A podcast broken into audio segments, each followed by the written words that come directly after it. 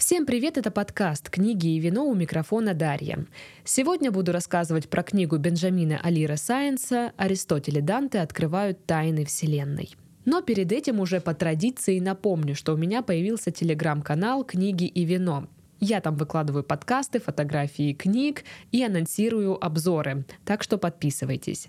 Также есть группа во ВКонтакте и страница в Инстаграм. И, конечно, вас там я тоже жду. Бенджамин Алира Сайнс – американский поэт и писатель мексиканского происхождения, автор книг для детей и подростков, лауреат многочисленных литературных премий. Биография автора, по сути, составляет перечень университетов, в которых он обучался, поэтому я расскажу о Бенджамине совсем-совсем коротко. Родился он в 1954 году в Олд Пикачо – он был четвертым ребенком из семи детей. Воспитывался на маленькой ферме в штате Нью-Мексико. Бенджамин – открытый гомосексуал.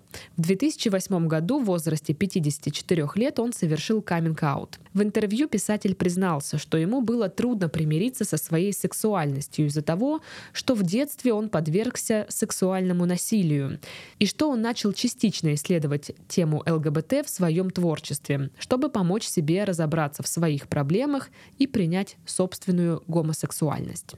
Ну а теперь перейдем к книге. В России ее выпустило издательство Popcorn Books.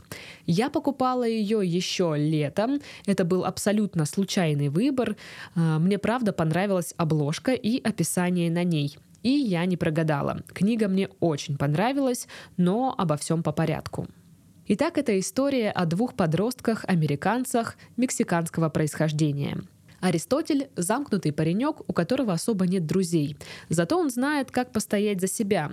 Его воспитывают хорошие, добрые люди, но в семье тоже все не так гладко. Брат Аристотеля сидит в тюрьме, а отец, вернувшись с войны, сильно изменился. Однажды мальчик знакомится с Данте, умным, интересным парнем с необычным взглядом на мир. У него гораздо лучше получается ладить со сверстниками, чем у Ари. Между мальчиками сразу же завязывается дружба, и они много времени проводят вместе. Автор книги в своих произведениях часто использует автобиографические элементы. Когда я читала роман, то гадала, с кем же из персонажей себя ассоциирует Бенджамин. Я пришел к выводу, что Ари и Данте — это я. Это молодые люди, которыми я хотел быть и никогда не был. Как было бы прекрасно, если бы я действительно был одним из этих двух персонажей. Я полагаю, вы могли бы сказать, что я пишу персонажей мальчиков, которые являются более добродетельными версиями меня. Они не те, кем я был — а не те, кем я хотел быть. Однажды терапевт сказал мне, что я должен перечитать свои книги. Я не последовал его совету. Я имею в виду, что у меня есть дела поважнее, чем перечитывать собственные книги. В течение повествования Аристотелю и Данте предстоит пройти несколько испытаний на проверку дружбы и осознать, кто они на самом деле. И тут речь не только об их отношениях, но и о самоопределении как таковом. По словам Сайенса, написание этой истории имело терапевтический эффект. Я думаю, что мне нужно было написать эту книгу потому, что мне было очень трудно смириться со своей собственной сексуальностью. В детстве меня обижали, и мысль о том, чтобы быть с мужчиной, была не очень привлекательной, мягко говоря. Как я и говорила, главные герои и их семьи — американцы мексиканского происхождения. Сайенс отмечает, что начал писать книгу в разгар того, что, по его мнению, было антимексиканской риторикой, происходящей по всей стране. Для него было важно оспорить идею о том, что американцы мексиканского происхождения — недавние иммигранты. У нас долгая история в этой стране, и не все мы работаем своими руками. Есть много высококвалифицированных профессионалов мексиканского происхождения, и это просто не представлено в литературе. Оба юноши растут в любящих семьях, и те и другие очень добрые, начитанные люди, которые вежливо и тепло общаются друг с другом. Во время чтения представляется очень уютная семейная атмосфера. Кстати, об атмосфере.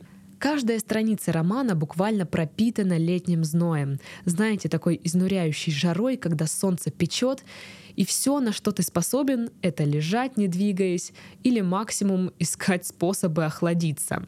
Если вы живете в Краснодаре, то вы точно понимаете, о чем речь. Поэтому, когда я читала книгу, было настроение открыть холодного белого вина. Мой выбор пал на Монте-Клавиха Виура Риоха, производство Криадорос де Риоха. Местность, где посажены виноградники этой винодельни, расположена в живописной долине Ирегуа и находится на высоте 440 метров над уровнем моря на склонах горы Клавихо. Район характеризуется каменистыми почвами, которые, как ни странно, подходят для выращивания винограда. Климат одновременно атлантический и средиземноморский, с малым количеством дождей, что создает великолепные условия для полного возревания винограда. Все это в сочетании с использованием традиционных технологий изготовления вина и современного оборудования позволяет компании Криадорес де Риоха изготавливать красные и белые вина разных категорий территорий.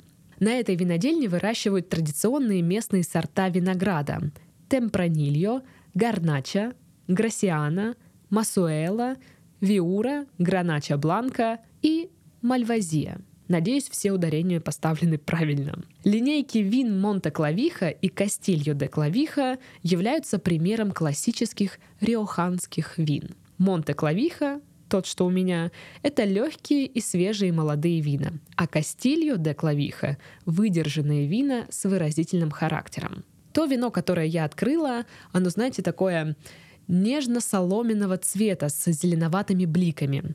Очень свежий тонкий аромат зеленого яблока, лайма, лимона и белых луговых цветов. Сайт Ale Wine рекомендует подавать как аперитив, либо к блюдам из белой рыбы, морепродуктов, нежирного белого мяса, зеленым салатом с фруктами и морепродуктами и к молодым мягким сырам. Но, честно сказать, само по себе оно тоже великолепно. Это вино и другие, а также крепкие напитки можно купить со скидкой до 30% по промокоду книги и вино на сайте Wine. Ссылку и промокод я обязательно оставлю в описании подкаста, так что пользуйтесь такой замечательной возможностью. Как я и говорила, книга Аристотеля Данта «Открывают тайны Вселенной» мне очень понравилась. Если вы не приветствуете нетрадиционные отношения, возможно, вам ее читать не стоит, хотя я вас уверяю, что там нет ничего грязного и пошлого. Роман очень трогательный, местами смешной. Там много мыслей, которые заставляют тебя вернуться в отрочество и вспомнить, о чем ты тогда думал, чего хотел, как себя ощущал — какие вопросы себе задавал и, главное, нашел ли ты на них ответы. Сайенс написал несколько книг, но говорит, что потрясен реакцией на этот роман. У меня никогда не было книги с таким откликом. Никогда. Реакция его удивила, особенно потому, что в какой-то момент Сайенс почти отказался от проекта. «Я как Ари», «Иногда боюсь, и мне нужно перестать бояться», — говорит он. «Я провел так много лет своей жизни в страхе». И вы не бойтесь пробовать читать что-то новое, выходить из зоны комфорта, ведь это всегда помогает вам развиваться. На этом у меня все. С вами была Дарья. Всем до следующих подкастов. Всем пока-пока.